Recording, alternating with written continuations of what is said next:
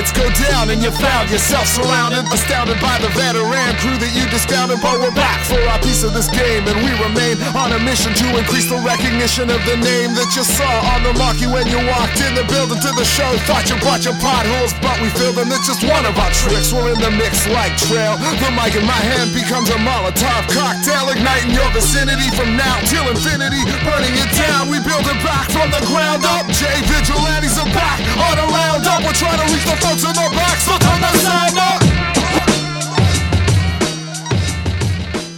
Hi, and welcome to another exciting episode of Magic in the Middle of Nowhere.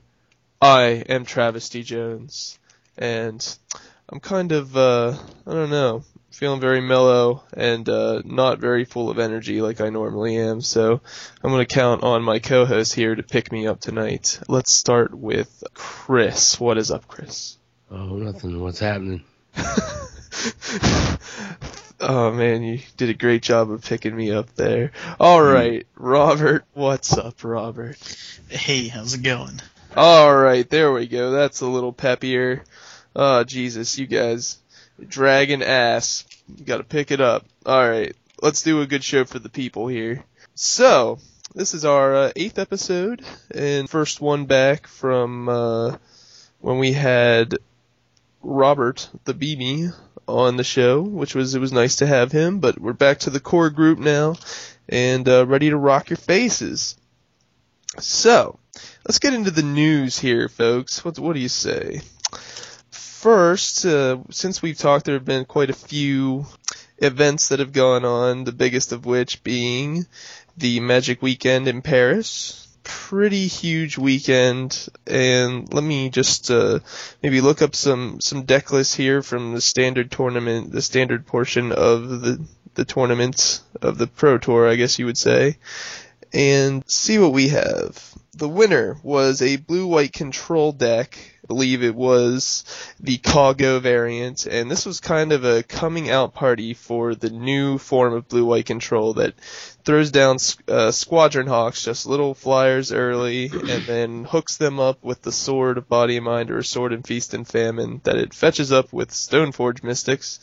Basically, is a little bit more aggressive for a uh, control deck. I thought it was uh, really interesting. It adds a, a, a new element to blue white control, and since it, it won the Pro Tour, obviously it's uh, kind of a force to be reckoned with. Uh, what do you think, Robert? You got any takes on the the new Caw-Go variant? I think it's a crazy good deck. Uh, it plays out like a fish deck. I mean, you're never really tapped out. You still get to play stuff, and you just still get to control the opponent's turn. It's it's really good. I like it a lot. All right, cool. Um, you know, we had the usual suspects. Um, we had people playing a lot of Valakut, a lot of blue-white control. Um, but you also had the new uh, Tezzeret decks, and you know, I guess the the most famous uh, you know Tezzeret decks that they had there were piloted by Patrick Chapin and Matignon. I still can't pronounce his name very well, but uh, the the Frenchman who came in second place for the Player of the Year race. Uh, he also won Worlds. Oh yes, and he won Worlds. I just uh, keep thinking about that Brad Nelson matchup. Pretty pretty epic battle there. You definitely took a look at the deck, Robert, and you you kind of got your Tezzerets, and you uh, been playing with Tezzeret a bit yourself. So tell us a bit about the deck, how it plays, what you, and what you like about it. Well, the build that I decided to play is a little different than Chapin's deck. Uh, it does not use red at all. Uh, it's basically the deck that uh, Merton used uh, from, I guess, the Czech Republic or something like that. Uh, he built it. He went 5-0 and then kind of washed out in the uh, draft, which is weird for him. But I like that deck a lot better. It uses a Kuldotha Forge Master, and you can just do crazy, crazy things with that card. Like, I mean, if if you untap with that card and you have the artifacts to sacrifice, which you usually do, you've probably won the game.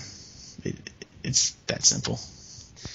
Uh, yeah, Kuldotha Forge Master is definitely looking pretty sweet. Um, I know that in the Star City uh, Legacy Open in Indianapolis, Indianapolis recently, the deck that came in second place was uh, a deck that featured four Kuldotha Forge Master and was trying to abuse that. So um, you know, that card is seeing play in Legacy and in Standard, and who knows, maybe even in, in Extended. So I think uh, pick up some Forge Masters if you haven't already, because I think you can still get them for a pretty decent price, and I think the ability to tutor up uh, artifacts in this environment is very powerful indeed.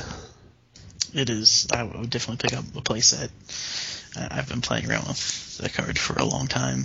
I had it in my uh, Mindslaver deck that we covered a few shows back. But uh, it's pretty sweet when you like ratchet bomb their Squadron Hawk or something like that at the end of their turns, so they have no blockers. You you tutor up a uh, Steel and just kill them. Oh yes. Okay, so and then back to the Tezzeret deck though. Uh, so you didn't you didn't agree with the splash uh, the splash of red for Slag Storms and, and Pyroclasms or what? that might be the right play. I'm not sure yet, but I just I didn't like the splash of red. It it seemed kind of weak me. Um, still not sure on the aggro matchup how it's going to fare now that there's no red in it, but yeah, I think it's still pretty good. Okay. Yeah, well, I've been playing a lot of uh, Kuldotha Red recently, and I know that Pyroclasm and Slagstorm are definitely whores, and I fucking hate them. So, uh, I could I could see where those um, cheap board sweepers are good against a lot of different aggro decks, not just Kuldotha Red, but you know your you got your Tempered Steel decks, which I suppose um, a lot of cards are dead to Slagstorm. Maybe if you have it, they have a Tempered Steel down, not so much to uh, uh, Pyroclasm. Uh, yeah. But the way I decided to do it was take out red, get a more solid mana base, be able to throw tech edges in the main against Valakut, and uh, went with uh, three Black Sun Zenith and three of uh, the Ratchet Bombs main. So I mean, I still have to have game and still do have sweepers, so it's pretty good. Yeah, well that's true. You might you definitely don't even need red in order to sweep the board of their little, uh, you know, zero costed creatures or uh, just their their little one ones. It's no problem. Well, looking at some more standard results recently, there was uh, a few TCGplayer.com tournaments that have gone on since our last podcast. One in Orlando, Florida. The top two decks, uh, well, Valakut took that one with a Boros deck in second place. An interesting deck there uh, is a a deck called Blue Pool. And let me see here. It basically is a Grand Architect deck. It uses a lot of little blue creatures, uh, Augury Owl, Kraken Hatchling, but the most interesting thing here is Knowledge Pool, which is that card that uh, when it comes into play, you Im- you imprint by um, exiling the top three cards of, uh, or each player exiles the top three cards of his or her library, and then whenever a player casts a spell from his or her hand, that player exiles it. If the player does, he or she may cast another non-land card exiled with Knowledge Pool without paying that card's mana cost which is interesting because you so then you play the knowledge pool. Each player puts three, you know, exiles the top three cards of their library, and then basically you can just pay play any little spell, um, play a preordain or something like that, and then you can cast any of the exiled cards for that one blue mana. It's pretty sweet. You know, considering what some people have in their decks, you can be casting some some big fatties for very cheap, but it works both ways. So it's uh, it's very interesting to see that this card is actually played and it finished in the top eight of a tournament recently. Actually, it was in the top four, so um, I think there's a lot of you know possibilities there. Um, let me see. There's also one uh, TCGPlayer.com event in Brooklyn, New York. Um, the top two decks were a, uh, both blue-white control decks. An interesting deck there. Third place was a uh, Tempered Steel, a standard tempered steel, which is definitely I'm a big aggro guy, so that'd be something I was interested in. I've also heard it called brown aggro. Just play a whole lot of cheap artifacts, artifact dudes, and then play your tempered steel plus two plus two to your army and swing in for the win. Let me see any other interesting results here. Cambridge The winner of that tournament was a black, blue, green control deck, so a bug control, um, featuring the likes of Frost Titan, Grave Titan, Avenger Zendikar, had Lotus Cobra and Oracle of Mul Daya to ramp up, a lot like a rug deck, and Is there Primeval Titan in that deck? no Primeval Titan, Frost and Grave. kind of weird. There's Frost and Grave and it's a ramp deck, but no Yeah, Primeval and there's green in it, but no Primeval Titan. Well, then I guess they figured, you know, that's more of a, a Valakut thing, just trying to get your Valakuts into play. They're they're just trying to get basic lands into play, so they do it with Lotus Cobra, Oracle Mul Daya, Explore. Yeah, that's pretty much it. You run your Jace the Mind Sculptors. They got some counter spells in there, and just kill off with fatties. Uh, so yeah, that's cool came in first, Boros came in second, and two Caw-Go decks in third and fourth. Caw-Go all over the place, and then there was one last TCGplayer.com event in Daytona Beach. Caw-Go won that one. Boros came in second. Boros seems like it's coming in second in like every tournament, every standard tournament. It's crazy. So Boros deck is powerful. It just doesn't seem to be able. The people piloting the deck doesn't don't seem to be able to, uh, you know, get it over the hump and win the damn thing. It's definitely a good deck. It's real fast and aggressive, and it's a pretty slow metagame right now. So I mean, it is well positioned. Yeah. I guess just you know people out drawing it. You know, But the here's- person who draws the answers wins. here's the thing I like about Boros is that it doesn't rely on playing like an army of small creatures right off the bat. I mean, it can do that, but it, it doesn't have to. It can get there with just one or two creatures on the board. So if you want to, you suspect your your opponent is playing board sweepers, you can just play your your you know couple guys early in the game, try to get there by beefing them up with uh, the land landfall abilities, and then uh, swing in with them. But you do you can hold your hero of Oxid Ridge and things like that in order to you know hit them hard after the board is cleared. And Mirran Crusader, um, yeah, I don't know, it's pretty cool. Overall, great deck. Um, it's versatile, definitely less narrow than um, some of the other faster decks like uh, Kuldotha uh, Red. Yeah, if you haven't already, maybe you and you like aggro, te- try out some uh, Boros. You might like that. Make sure you get your adventuring gears. The the pricey card to get in there that I've been having trouble uh, trading for recently is uh, Stoneforge Mystic because the value of that card just keeps going up and up and up, and probably will continue to do, to do so. Oh, I just wanted to mention that I've finally decided where I am going to be going to play some Magic tournaments here um, in March. There are a couple PTQs. The first being in Pittsburgh. Uh, that's the first weekend. The next weekend, there's actually I could either go to Columbus, Ohio, or I found out there's another one the same weekend in Richmond, Virginia. So I haven't decided which one I would want to go to yet. But uh, somebody wants to shoot me an email making a case for which area is better, where I should come, hit me up. So I would like the the lowdown. I guess uh, the Richmond one is going to be very close to like Star City Games, and uh, I might even be like put on by Star City Games. I'm not sure. That would be cool, I suppose. We have a couple of spoilers already for the third set uh, in the in the Scars of Mirrodin block. This is you know they always have like a couple uh, spoilers, and then it'll actually be a pretty long time we know until we get some more. But we could talk about these while they're out. First of which is called Suture Priest. Listen up to this. It costs one white and one. It's a cleric. It's a one-one. Uh, whenever another creature enters the battlefield under your control, you may gain one life. Whenever a creature enters the battlefield under an opponent's control, you may have that player lose one life. Impressions on that, Chris? Does this card seem familiar at all to you? Yeah, it's sort of like a soul warden, but But yeah, except it could kill guys rather than just save your ass. that would be awesome in that bouncing bitch slap deck. Totally.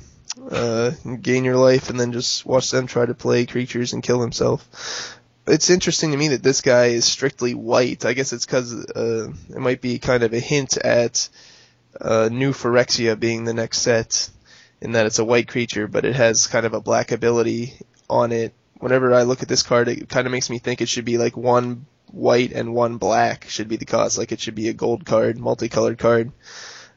But no, it's a white card that uh, is causing your opponents to lose life when they play creatures. Uh, what do you think, Robert? Does this mean that that Soul Sisters deck's gonna come back? You know what? It probably will. This card's pretty sweet, and that that's exactly what that deck needed was two well two different cards, so you could get eight eight of that life gain effect in it. So wouldn't surprise me if you saw it come back. Obviously, this guy's one turn slower than a Soul Warden, so it could take a little longer, but uh, it'll be viable, I suppose. Um, the next card is Pristine Talisman. It costs three, it, just three colorless. It's an artifact, and it says tap it to add one colorless mana to your mana pool. You gain one life. And clearly, this is a throwback to the talismans um, that were in uh, the first Mirrodin block, and they, um, I forget if they cost two or three, but you could then tap them to add either you know one mana of either of an allied color. So like Talisman of Dominance was one black or one blue, and then they had one for you know green, white, green, red, all that. What do you guys? Any impressions on this? It's kind of a kind of a pretty vanilla, kind of boring card. What do you think? Hmm, maybe a little slow. Yeah, could be. Yeah. well, sort of boring. Well, what I th- I think that this is setting up like kind of like there are counterpart cards like in you know just an example in in uh, Mirrodin Besieged you had Peace Strider and Pierce Strider. Um, I could see another talisman coming down that was like three colorless for an artifact that was like the evil talisman, and you could tap it to add one mana of any color to your mana pool, but you lose one life. So it's a, but I, I think that one would obviously be like a rare because it would be kind of like a City of Brass talisman. Uh, so get it, you know, one mana of any color and you lose a life. I don't know. Any any speculation on that, guys? Nope. Nope. No idea. I, I don't. I don't think there'll be anything like that. Oh, that sounds like a, a bet waiting to happen. Well, I wouldn't bet on it, but I I wouldn't be surprised. It definitely kind of would fit the themes of what they've been trying to do lately with the, these sets. Um, Well, what do you think the set's gonna be? Right now, I'm gonna call it New Phyrexia. I don't know. I would. I, I I'm kind of predicting that. I'm thinking they're going to come out of nowhere with some. it's going to be like the blue set. It'll be like new Vidalka or whatever. When you have the Vedalkens taken over, because uh, everyone's thinking, oh, it's going to be this side or the other side. Well, what about that third entity that's kind of been playing the middle the whole time? What if they rise up and just throw everyone for a loop? Wouldn't that be crazy? Wizards is playing a trick on us. Yeah, the likelihood of that is about okay. If they do that, then they'll reprint Jason that's it. no way. Uh, That's my point. but uh, Chris, it'd be kind of like when the Insane Clown Posse dropped the Six Jokers card, and you know they always say they're so wicked and shit, but then at the end they say that the Dark Carnival is God, and they're like, "We we're sorry if we tricked you." Which, that's that's kind of what I'm thinking is going to happen. And then everyone's gonna hate, uh, you know, stop stop playing Magic. Like uh, so many people stopped listening to ICP at that point. well. see. You know, they should do. They should reprint like all the Homelands cards. Oh god, that would be horrible. Anything else in the news here? Well, I got Grant. some news. Oh yeah, what's up, Chris? What news you got? I just recently found out that I'm going to be a dad.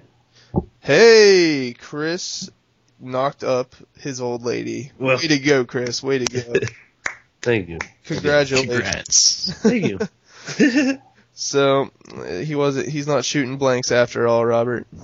Uh, I guess not. All right, cool. Well, uh, let us know how everything goes with that. I guess we, we got like nine months till the till that bomb goes off, huh? to uh, around October, early October. Early October. Okay. I thought you I thought you would be shooting for like All Hallows Eve. well, 20 days. Close enough. Maybe maybe you'll get lucky. It'll be like a long a long pregnancy. I mean. Yeah. All right. And I guess uh, there was a Grand Prix in Denver, but uh, it was there's not really much constructed news out of there because it was all um, draft, wasn't it? Or draft or sealed? I'm not sure. It's something crazy. Who knows? All right.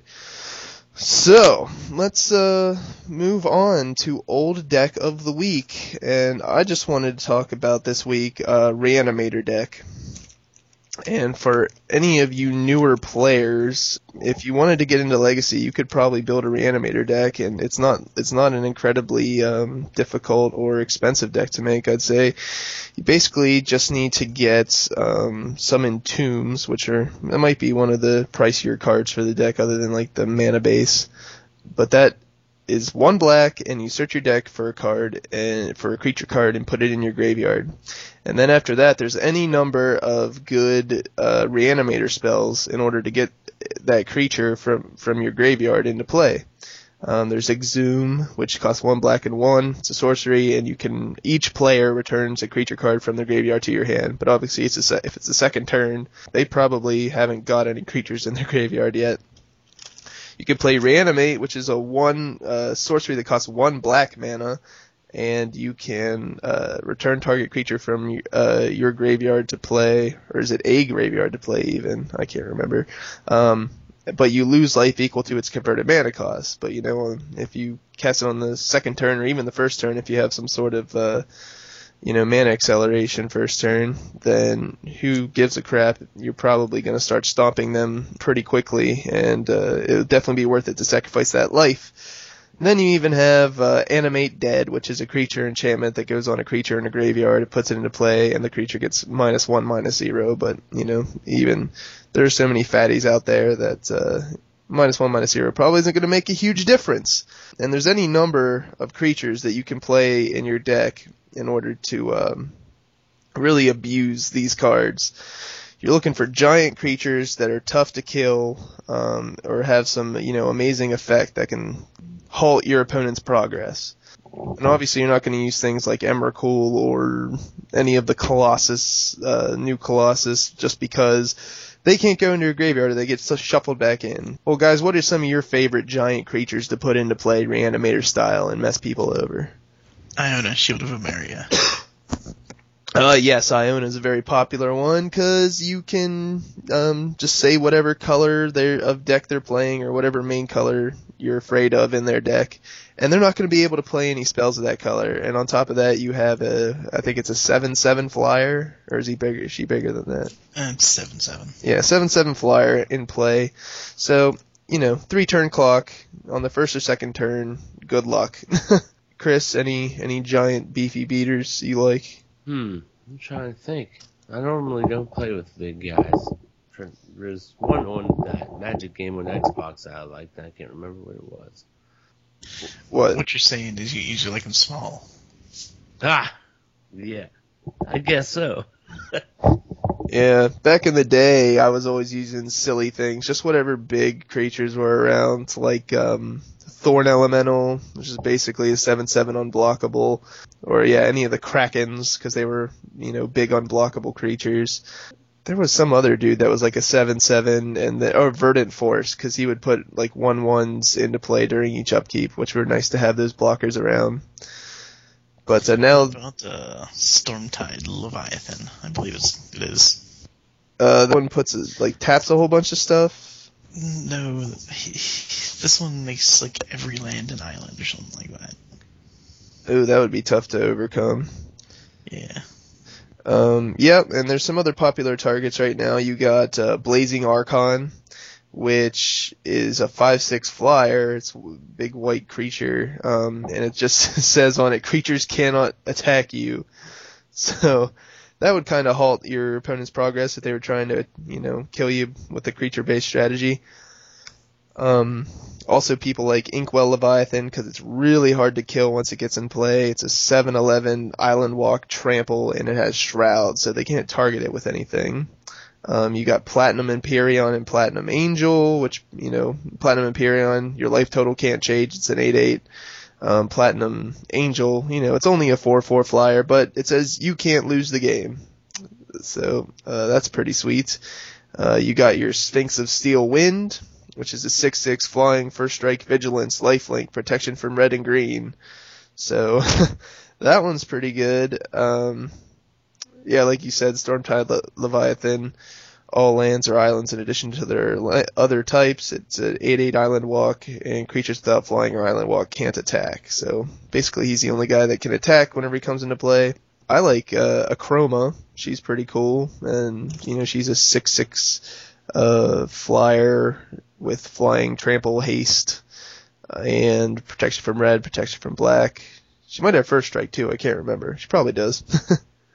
and Terastodon, also a good one because you can whenever it's a nine nine and when it comes into play you can destroy up to three permanents, um, which is definitely or non creature permanents, which can be very helpful, especially in Legacy where there's so many good artifacts and things like that out there. The only drawback is um, that for each permanent you destroy, its controller gets to put a 3-3 green elephant creature token onto the battlefield. So if you destroy your opponent's stuff, um, you're they're gonna have blockers against your Terastodon. But your other option is you can just destroy your own stuff, and not only will you have your nine nine, you'll have a bunch of three threes on the board, and you know you got them into play just by casting a you know one or two mana cost spell.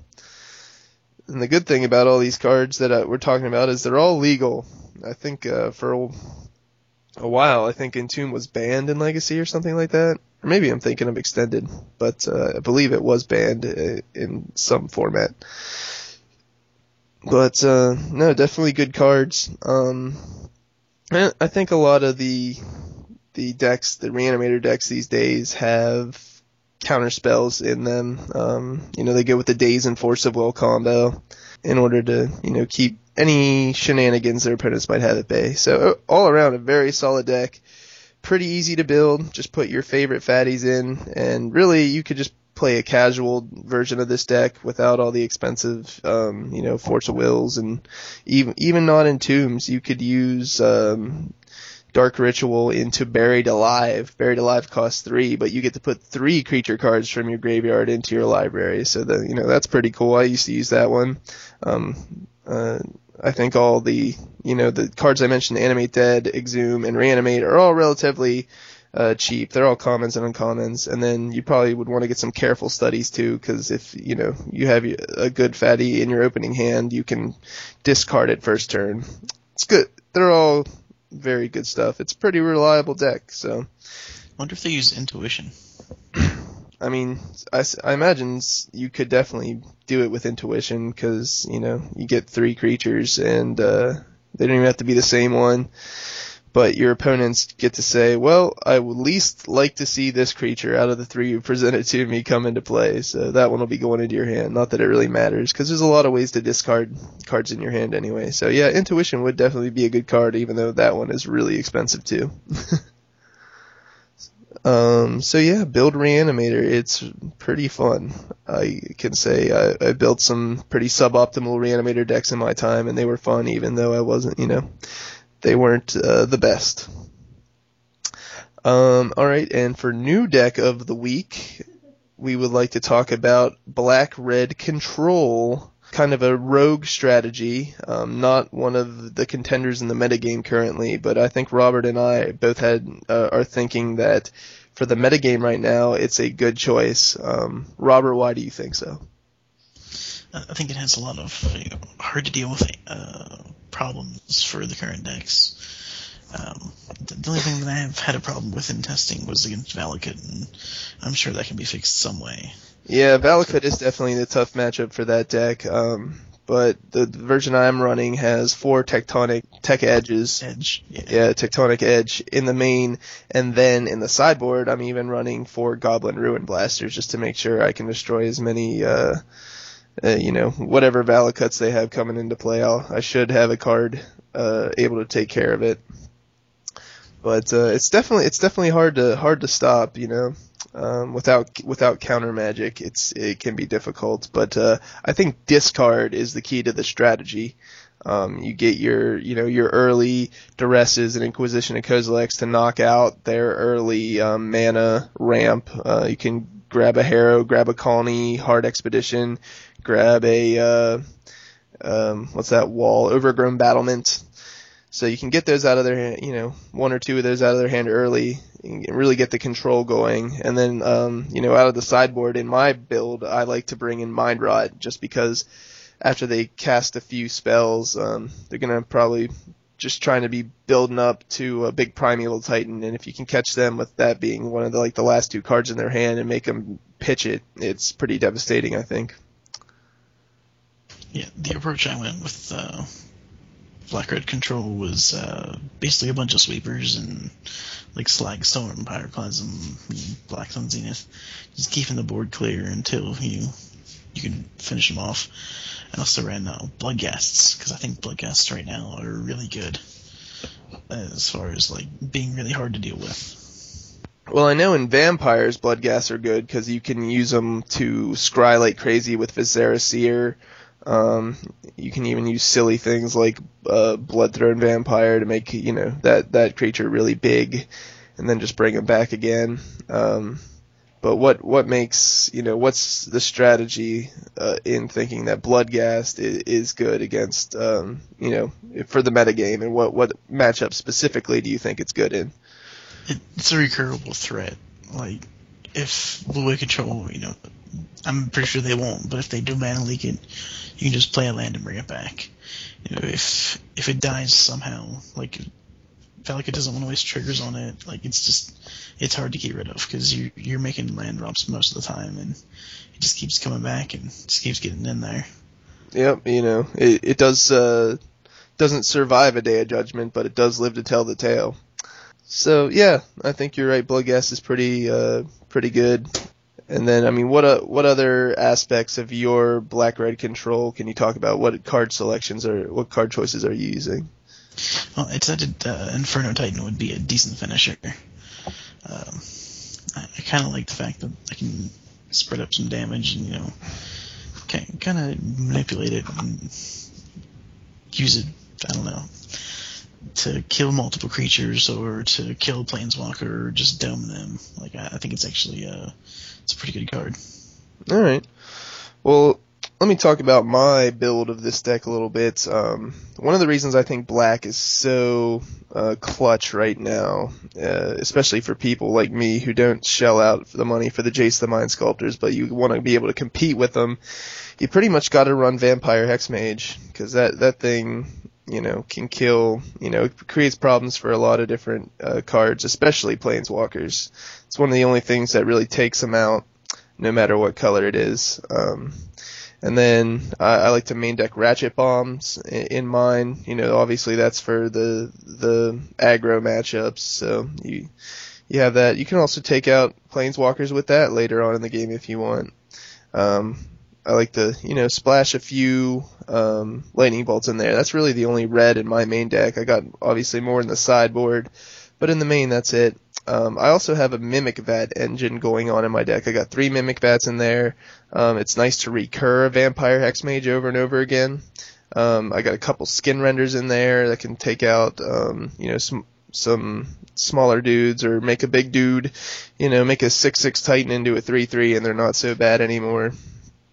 Um, I am also running, you know, four Gatekeeper of Malakir, um, keep creatures in, in, under control. I am running four Nantuko Shades. I like those because they can be early aggressive beats that keep your opponent on their toes. But if you draw one later in the game, it's still, you know, as many as many lands as you probably haven't played at that point. It's it's a giant beater for you um, all for the cost of two mana. I think it's pretty versatile card. But then I do have some larger finishers in one Grave Titan and three Wurmcoil engines.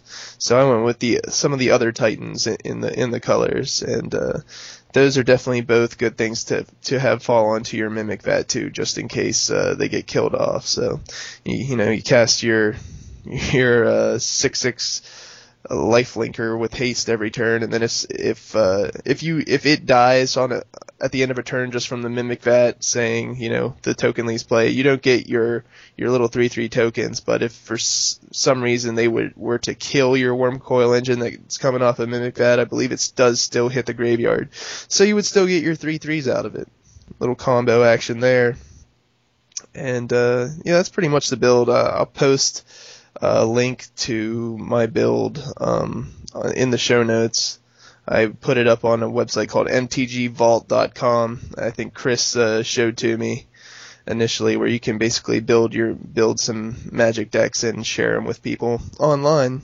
What do you think of that site, Chris? Uh, You you showed showed it to me, but have you been using it much lately? What do you like about that?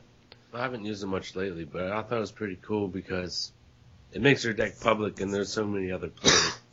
Then they'll comment on your deck and stuff. And most, uh, you know, there's always a troll out there that's kind of make it look stupid, but Oh, I love trolling people's decks on there. Just being like, this deck sucks. yeah. This is shitty.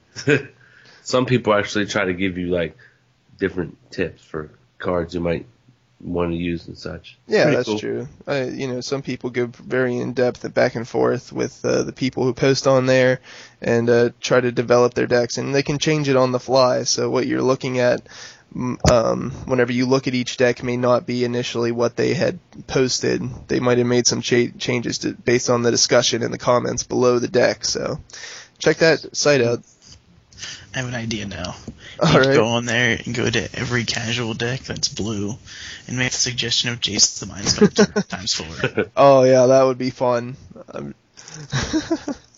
I, pu- I put a uh, a deck on there called the seven card sucker punch, which is actually an eight card deck, which just has a like first turn kill built built into it that features Black Lotus.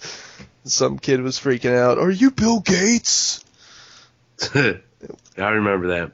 Yeah, but uh, yeah, pretty pretty cool site. So check out MTV Vault, uh, MTGVault.com. Don't check out MTV Vault. That probably sucks. There's probably no music there. Hmm. Anything else to say about Black Red Control there, uh, Robert? Uh, no, I mean I, I like the Hex Mage too, but I also like you know Bloodghast, and I do like the Nighthawks as well. Nighthawks are pretty good right now.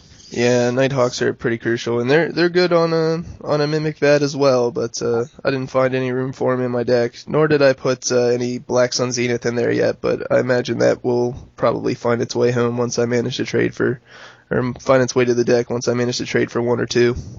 All right, so there you have it. New deck of the week. Try out our Black Red Control deck. Um, store of the week for this week. We actually did get somebody um, to send us in a store and it was it's it's our it's our show super fan Sarkin Mad. He well let me see what he said. He sent it to me on uh, Twitter here. He said uh, he's got a store store for us. It's called Hobby Horse in Taylorville, Illinois. It actually has product and singles, unlike his local comic store. He says it's worth the 45 minute drive. Yeah, so that's I think that's a good uh, indicator of whether your store, if you own a store, is is uh, a good one or not. Are are there people that are driving about an hour to get there? Because if there's not, then you know you're probably not doing something right. Because I think every decent store that I've been to, I've driven an hour to get there, and uh, you know, I can drive an hour in any direction and get to probably a different store. But there's only one or two that I will, you know, try out. So yeah, check that out. Um, let me see. He says uh, they have great prices and run events, so check them out. And he gave me their website, and I went to check it out and uh, looked at some of their upcoming events here. It looks like they are, um, you know, they do their Friday Night Magic. Um, on Saturday, they have some Legacy extended tournaments. So they got all different formats for people, and they definitely do draft and sealed. They basically have events going, you know, several times a week. So that's that's definitely the kind of store I would like. And they have fun, different kind of things. Like it says uh, for St. Patrick's Day, they're going to have a St. Patrick's Day draft, all green cards, and the prize is a hundred dollars. So that's kind of weird. Mhm. um, I don't, I don't know who supplies the cards for that. That uh, all the cards are green, but uh, yeah, should, should sounds like it would be interesting. And they have a standard event coming up with um, a deck swap. So basically, sounds it says standard deck with no rares. So basically, you build a standard deck with no rares, and you and the players in the tournament are going to probably register the deck and then give it away, or well, not give it away, but basically swap it with somebody for the tournament. And so you got to basically try to win uh, the tournament with a deck that somebody else has made for you, which is probably going to suck because obviously they don't want you to win the tournament with, with the deck that they have prepared. So that's pretty fun. Step one, four steel golems. oh, that's probably a little too good. That sounds like a lot of fun. And then I was looking at their shop, and it, whenever you click on the shop, it actually says, if you are a first time shopper, please read this. I'm going to read it off a little bit here. I have an extensive collection ranging all the way back to Alpha. The list price on these cards is cheaper than you will find anywhere else. For example, he has in parentheses, StarCityGames.com and hopefully close to eBay prices, and that is the market. Uh, that being said, I, he may often be out of specific cards. This is not a shop or a store where you will always find cards you need. Uh, I do hope it becomes becomes the first place you look. Yeah, so he, he definitely has some some cards up there. Let me see what he has for sale right now. Like for instance, let's see here, Robert. What do you think? How much does a uh, Baneslayer, uh, Baneslayer Angel? How much should that be right now? Hmm, I'm gonna say fifteen to twenty. Well, he has one for sale for twelve dollars. How much is That's... a how much is a Force of Will? Uh, I'm gonna say fifty-three. Fifty-three. He has one for sale for forty dollars. It's pretty good prices. How much for a set of From the Vault relics? Uh, hundred. Uh, wait, no. Relics is the. Uh. From the Vault relics, the one full of broken artifacts. Thirty-five. Thirty-five. Um. No, this one's worth. Uh, well, he's got two on sale for seventy-five, but I think actually those do go for like a hundred bucks online. Probably. And he's was, got uh, what's Jace the Mind Sculptor right now? Uh, 85, 90, maybe 100. Yep, it's up there. He has three on sale for 80 bucks. So that is pretty good. And how about Primeval Titan? How much is that worth? About 40. 40. He's got one on sale for $35. So wow. This guy doesn't lie. He has, I mean, he doesn't have a huge list of cards, but if you go and look, he's got some cards that uh, people definitely want, and he's got them for cheaper than you're going to find in most other places. So, um, yeah, it's definitely a good, uh, good tip from our good friend Sark and Matt on the store.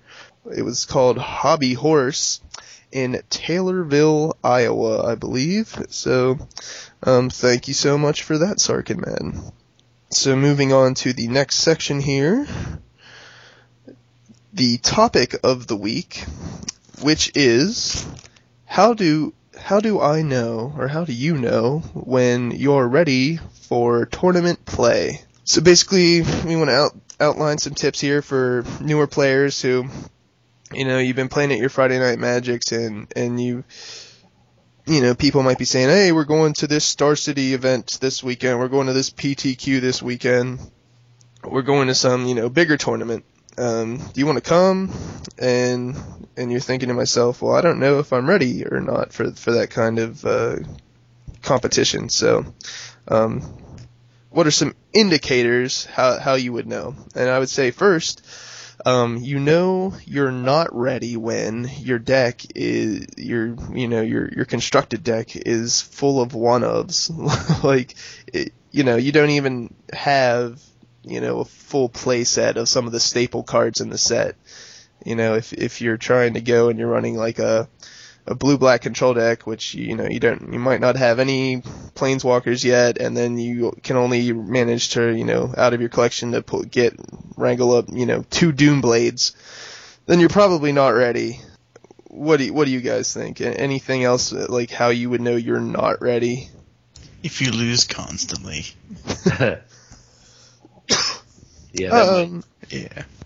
Yeah, I suppose that that is true if you're really trying hard. I mean, sometimes some people just play casual all the time and they don't really care whether they're winning or losing so much as, you know, are they playing their deck or are they having fun playing like a crazy deck even though they're expecting to losing. But um, whenever they come into like a real tournament, um, you know, for prizes and they're playing like a more serious deck, um, yeah, if you're if you're not winning much, then uh, you're probably not ready.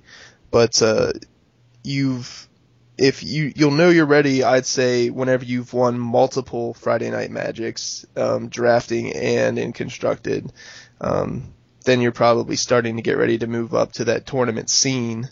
Um, and you know, part of that is knowing the format. Like you have to know the metagame.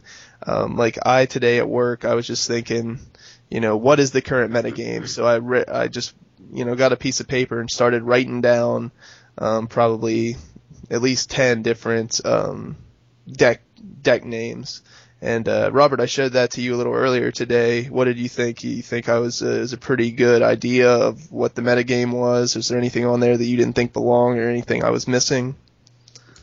Well, yeah, you had a list of pretty much everything you would expect to see at a, a tournament if you were to go, you know, probably tomorrow. Um, no, I think the real thing is uh, trying to predict how many of each deck are going to be there, like what you know, percentages of like or how often you're going to see specific decks. That's when you really know the metagame. Yeah, obviously. Um, that's that all comes down to how you how you're going to build your sideboard. And so you, if you don't know what the metagame is, you don't know what to expect when you get there. You're not going to know what kind of sideboard to to to make and and what kind of deck you should be running to begin with. Yeah, so you got to know the metagame and you got to know how to beat it. So that's what that's why I think uh, Rob Robert and I are so big on that that black red deck in standard right now uh, is because we think that it's appropriate for the metagame. Whereas next week it might not be because things might shift completely, and I don't think we're going to keep trying to force a deck that we think you know doesn't work. Like right now, I'm I love Kuldotha Red, but I'm not going to play it anymore because there's so much of it out there that every deck is a gameplay inside for it and so easily disruptible as you know from what I've play tested. There's there's so many pyroclasm slag storms, black sun zeniths, ratchet bombs, you know, you name it. There's even stupid little um, common sorceries like shri- uh, shrivel and that that white thing that gives all attacking creatures minus one minus one that just wreck your board so badly that it's not even really worth playing right now until you know it falls off the map a little bit and people think it sucks and don't sideboard against it. Then you can catch people off guard. Another thing is like it seems like uh, people don't try to play around cards and like keep tight play. Like I think someone told me that I'm I'm not allowed at the casual players table because I play creatures during my second mate phase, which I thought was kind of funny. Uh, but yeah, like know what your second main phase is. That's one thing. Yeah, well, obviously you got to know the rules. Um, you know, if if anybody is asking a question about you know a rules question at the store, hopefully you would have some idea about how to answer it. Um, you know, you got to know all the phases. You got to know about priority. Um, otherwise, it's going to be very awkward for you when your opponents are calling over judges every other uh, turn. So that's true. Um, I would also say, you know, you're ready for tournament play you know, on a bigger level, whenever you have choices in what deck you can take, like some people, they just have, they, they can build one, they build one deck that's, you know, a contender. That's the net deck they found. And like I said before, it may not be appropriate this week, you know. So you gotta have an access to enough cards, whether you're borrowing them off people or you have your own, that you can build multiple decks that are, um, you know, each one being appropriate or, you know, a better choice for a certain, you know, expected metagame. Yeah, and basically you have to know your strengths and weaknesses. Um, if you don't know what you're bad at or don't know what to watch yourself, you know, what mistakes of your, that you usually do to watch for, then you should probably not go because if you're expecting to you know to win or you're you, you know you're the kind of person that beats yourself up for for making mistakes um wait till you're ready. Don't force it. And not to say you can't go to these bigger events and, and have fun because there's definitely a lot of side drafting and you know just casual playing that goes on at these bigger events. Um speaking of fun like if you go there like people aren't going to be like oh you can take that back. It's fine. I mean, none of that there, and you don't. Oh, we get a free mulligan. I hate when people say that. No, you don't. Yeah, no. Not even close. or look, and can't you can't drop all your lands at the same time? No, just one a turn, dude. Sorry. But uh, no, that's true. We were just playing uh, play testing a little earlier in the, our local store tonight. And I was telling the guy I was playing Tyler. I was, uh, you know, he he forgot a trigger on something. and whereas whenever you know we're playing casually and it's not for anything, I would might say, you know, I might let him do it. I was like, he's going to a Star City Games event in DC this weekend, and uh, I said, hey man, I'm I'm not I'm gonna try my best to prepare you for this thing, so I'm not gonna let you take anything back. I'm gonna make you you know suffer the mistakes so you remember them, and next time you will not it won't happen again. And then of course the next game he needed. uh needed to cast a primeval or green sun zenith and then a harrow uh, after that to kill me. And he casts his green sun zenith tapping all of his green mana. And then after he searches his creature puts a play i say oh i'm glad you tapped all your green mana so you can't cast that harrow i know you have in your hand. He was like oh shit. So, uh, so you know he he was playing fast and loose and that's not the way that you're gonna want to play whenever you're uh, in a larger tournament, you got to really be very thoughtful, or else you're going to uh, make Yeah. very costly mistakes. Yeah, I saw him make a few mistakes against me, just you know, not thinking. But when you're in like a, a situation where it's a tournament, you just you constantly evaluating the board position and like really pay attention to what lands you tap, and you know, constantly you know, think, okay, I'm doing this. Is there any triggers that I'm missing? Is there any active abilities that I should be doing this time? You know, before you make your next next action, you can't be like, oh, you know, cast a spell, play a land for the turn, play a creature. Oh, by the way, this triggered three actions ago or something. no, it's not cool. Yep, that will not work. You got to approach it almost like a super nerdy uh, chess player, in that try to be thinking a few a few turns ahead, and uh, not only that, like trying to think a few turns ahead as to what's going to be happening, but um, so you might catch any error down the line, but you got to uh, look at the board as from your opponent's point of view. Um, think about the cards that they have in play. I think a lot of times some mistakes I've made is where I'm focusing on my board too much and what I'm trying to do, and not realizing I'm like, you know, if I if I send all my guys this turn, he's he doesn't have anything that he can kill me with. Not even realizing that he has a man land there. Like I forgot about that man land. Okay, well I feel dumb because I could have left the blocker up and not lost when I was at four life. But now he's gonna send his uh, celestial colonnade at me, and now now I'm dead. So not only think ahead as to what you're going to do, but be aware of what your opponent is doing and what he's going to be trying to do. I think is definitely a good tip. Chris, ha- do you have any other tips as far as how do you know when you're ready for a tournament or how do you know when you're not ready for a tournament? Well, I know you're not ready if, like, I know I wouldn't be ready for a tournament right now because if I play with one of your t- uh, standard decks, every card you play I have to look at because I don't know any of the fucking cards. Well, that's true. Yeah, I know there's some older players who can just grab any le- legacy deck and go to a legacy tournament and probably compete with it, but if if you have to read the cards in a tournament setting on the other side of the board, you're most likely not ready. So, yeah, read all the spoilers if there's a new set coming out. If you haven't, if you're not going to have a chance to play it before the, your first, you know, event, um, you you know, if it's a draft or a sealed thing, because it's like we've said before on the show, it's going to be a huge edge. All right. Anybody else have any any other tips? So that's pretty much it for our topic of the week. If you guys have any other suggestions out there as far as uh, maybe even a topic of the week for us to discuss, but if you have uh, any ways when you uh, that you know you are or are not ready for tournament play, like serious tournament play, let us know. So the next uh, section of our, this podcast is going to be Chris's Corner. This is a section where we get to know a little bit more about our good buddy Chris, and I promised him this last week whenever we had our guest host on because I think we were talking a lot about uh, we're getting heavy into Magic, but we want to keep it a, a little more lighthearted here because Chris Chris didn't get to talk a, a lot last week. Um, so Chris, I wanted to let people know a little bit more about you and what I wanted to discuss with you is uh, you're a huge music fan, correct? Oh yeah. Okay, so I mean, what have you been listening to lately? What are some of your favorites? Hmm. What have I been listening to lately? Ah, I've found myself listening recently to a lot more System of a Down. Oh man, I love System. Yeah, they're awesome.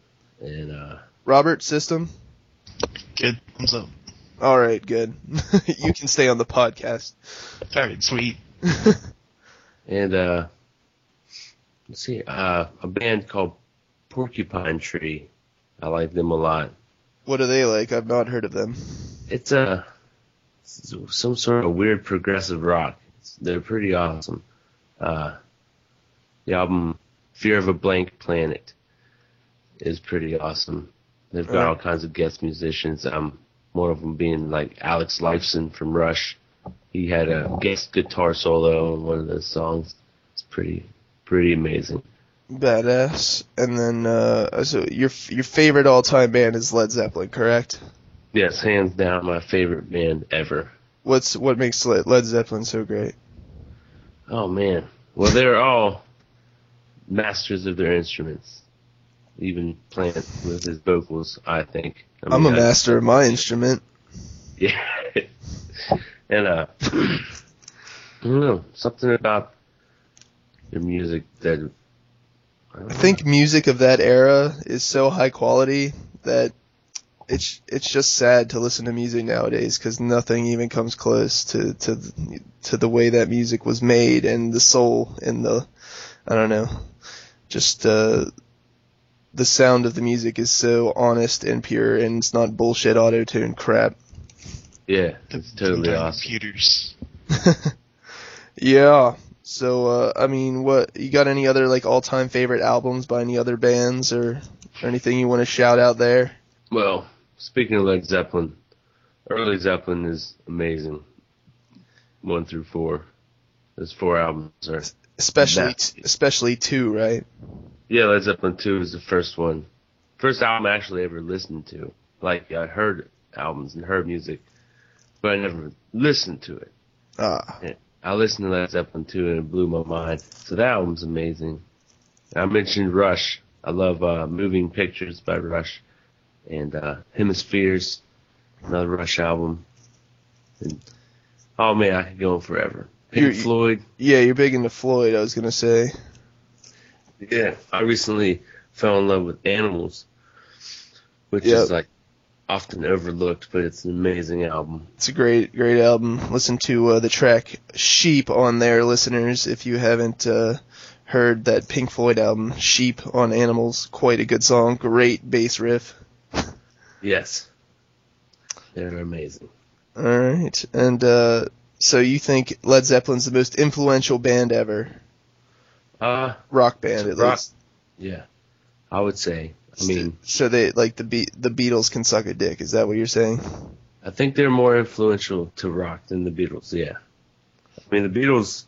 The Beatles are pretty damn good, but They they were they were influen uh, the Beatles were influential to other like pop acts like uh, Britney Spears and uh, NSYNC and shit, right?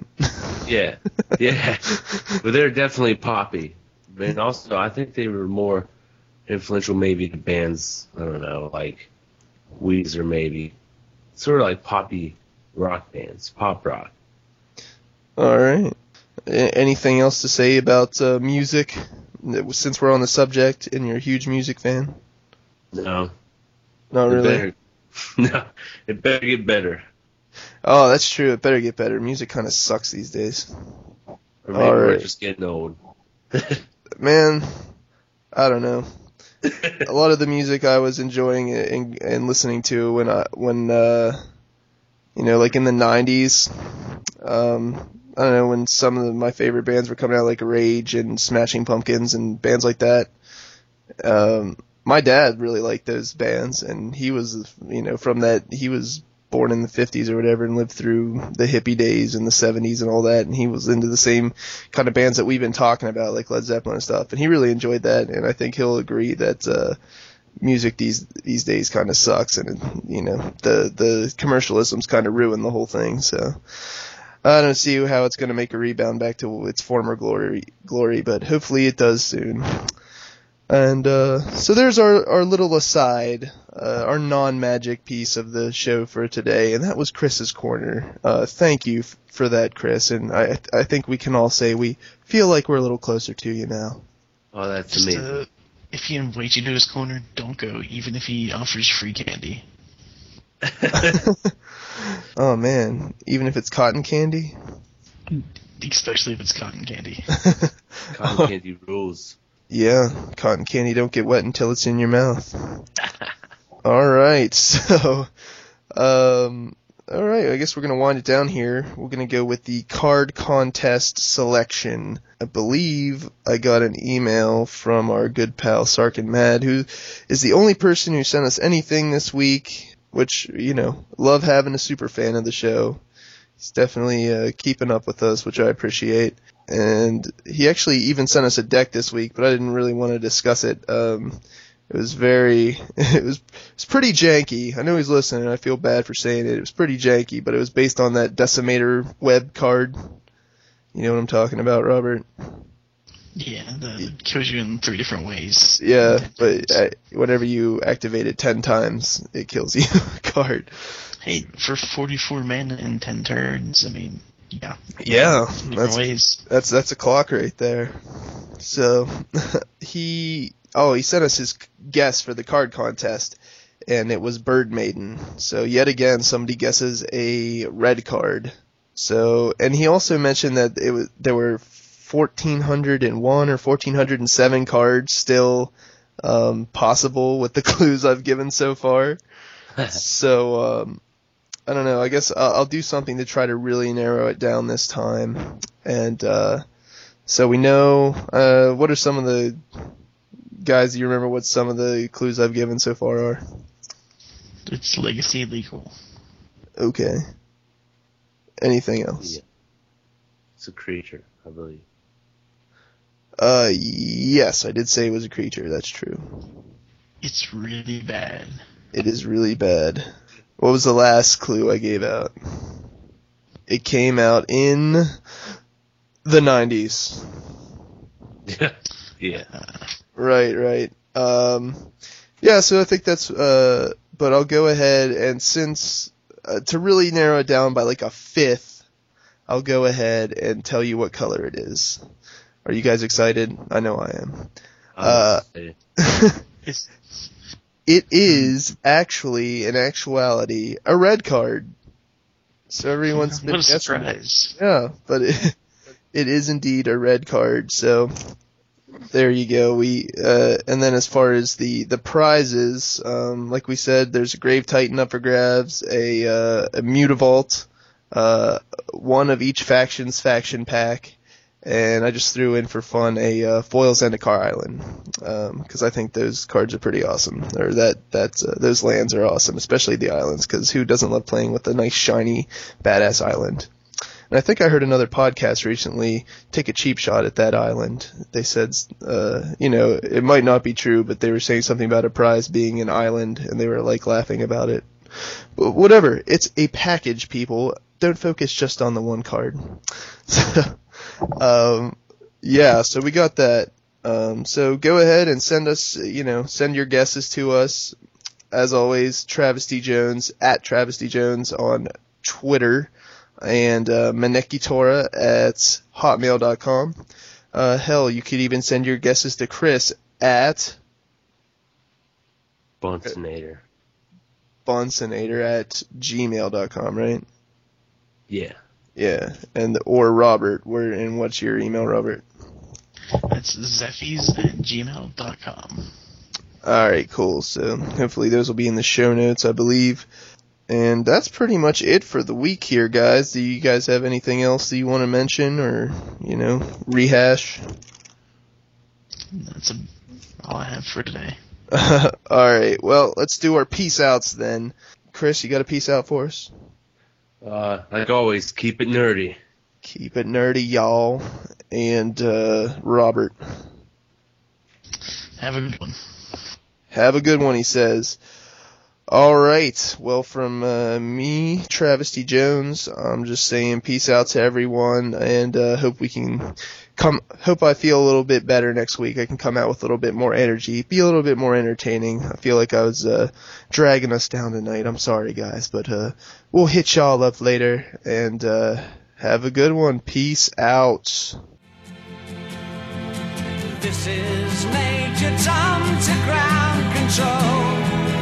I'm stepping through the door.